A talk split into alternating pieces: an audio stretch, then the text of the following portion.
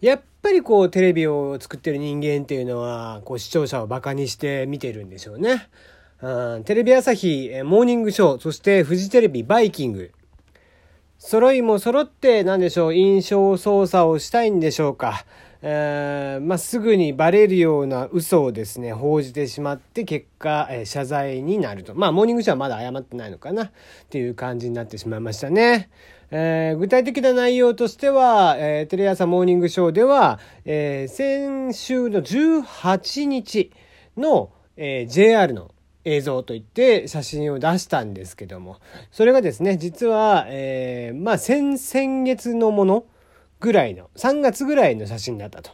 いうことで、まあどうやってバレたかというと、それはもう鉄オタの人たちがですね、あの、この車両はもう先々月末で使ってないと。えー、もうお蔵入りになったやつだというので、えー、指摘があったということなんですね。それでバレちゃった。そしてフジテレビの方は17日、先週日曜日の、えー、映像ということで、えー、出したものがですね、えー、てりたまハンバーガーのね、えー、マクドナルドのてりたまが発売している時期で、その、えー、ポップ、チラシがですね、デカデカと写真の中に写ってるわけですよね。映像の中に映っていて、そのせいで、実はそれって5月は売ってないよねっていうところからバレてしまったと。で、結果その声がまネットの方でもう放送中にもガーッと大きくなってしまって謝罪と。いうことなんですよね。もうバカバカしいと言ったらありゃしない。うんやっぱりこうなんだろうまあ印象をねこんなに人がまた溢れているよっていうのを言いたかったんでしょうけども言って、えー、そんなにだからね言ってでも。えー、その3月ぐらいの状況まだ自粛前の状況とは打って変わって今はまだまだやっぱ少ない、えー、そんな中でこう印象操作のためにそういうことを平気でやってしまう。うんこれはやっぱりこうメディアマスメディアの責任っていうのを本当に考えてほしいなと思っちゃいますけどね。まあねこれによってこうこういうのって結局詐欺じゃん。ね嘘を報じているわけですから報道って言ってるのにね。え、情報番組とか報道、まあテレビってね、バラエティだったらフィクションですからいくらでもやってもいいと思いますけども、まあ多少ね、えー、こう人が騙されるみたいな伝え方でなければいいとは思うんだけども、こういうこう露骨なね、えー、イメージ操作っていうのは、えー、正直やめてほしいなと、まあ BPO 入りをぜひしていただきたいなと思っていますね。はい、こんばんは。テリーのよもやますぎる部屋、テリーでございます。いかがお過ごしでしょうか？えっ、ー、と、なんかですね、これ日付とか、あの、話変わってるんだけどね。日付とかさ、あの、全然場所とかは、あの、正式にはこれ伝えずに、えー、同日にやるということなんですけども、えー、全国の花火業者さんがですね、えー、一斉に同日同時刻、とある場所で花火を一斉に打ち上げましょうという、まあ、今回のね、え全国一斉悪役祈願と悪役退散祈願ということで、まあ、コロナウイルスを早くやっつけようと、えー、そのみんなを応援しますよということで、チアアップ花火プロジェクト。チアアップというのは人を励ます、元気づけるということなんですけども、チアアップ花火プロジェクトというのが、えー、今進んでいるそうです。まあ、なんでね、日付とか場所とか言えないかって言ったら、やっぱり近くに行って花火って見たいじゃんか。でもそういうことじゃなくて、全国一斉にいろんな場所で上げることによって、家からね、みんなで、えー、見たりとかして、このコロナに、えー、打ち勝っていこうということになっています。なので、えー、もしね、お近くに、えー、あるような方は、えー、まあちょっといつやるかもね、わかんないんですけども、えー、まあ土日、今度の土日あたりとか、再来、来週の土日あたり、次の次の土日あたりがね、もしかしたら有力かもしれませんけども、ちょっと、えー、夜になったらお空をね、えー、眺めてみるとか、えー、そんなことも思ってみてはいかがでしょう。えー、皆さんの思い、全国の花火業者さんの思いがですね、もう今年はだってもう花火大会が一斉に止まってますし、花火花火大会ってね、結構場所によっては、隅田花火とかもそうですけども、あの、品評会の意味合いがあるんでね、だからそういったのもなくなっています。だから、えー、花火師の人たちもやっぱり、えー、当然ながらそこで打ち上げる予定だった花火とかをいっぱいストックとして持っていてそれをね無償で当然あげてくれるっていうお話になっていると思うんで、えー、まあお近くでねもし自分家の近くで上がったよっていう人も決して、え外に出てみるとかじゃなくて家の中から、まあ、ちょっと電気を暗くして見てみるなりしてみたらいいんじゃないかなと思っています。チアアップ花火プロジェクト。ぜひ、えー、僕の番組の詳細文の方にですね、今日は、えー、そちらの URL も載せておりますので、ぜひ見ていただけたらなと思っています。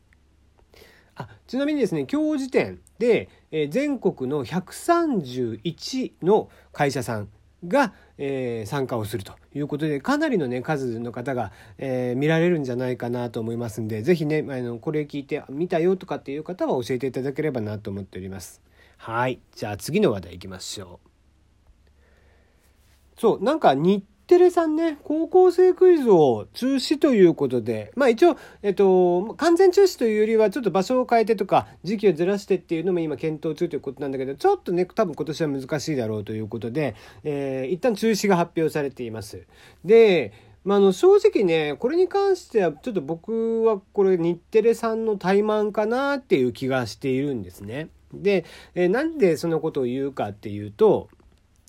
クイズってさ一番オンラインに適してるものじゃない？で今例えばこうクイズ番組とかもリモートでやってたりとかするんでしょ？で別に早押しだけがクイズの魅力じゃないと思うんですよ。で、もともと、えー、高校生クイズはウルトラクイズの流れを組んでやっているので、知力、体力、時の運という要素が入っていて、まあ、それが前提となって作られている番組。まあ、一時はね、何年か5年ぐらいとかは、もう完全にクイズの、えー、クイズが強い人が優勝していくみたいな時期がありましたけども、そうじゃなくて、もともとのこう高校生クイズはやっぱりウルトラクイズの流れを組んでいるので、知力、体力、時の運という要素が強かったわけですよね。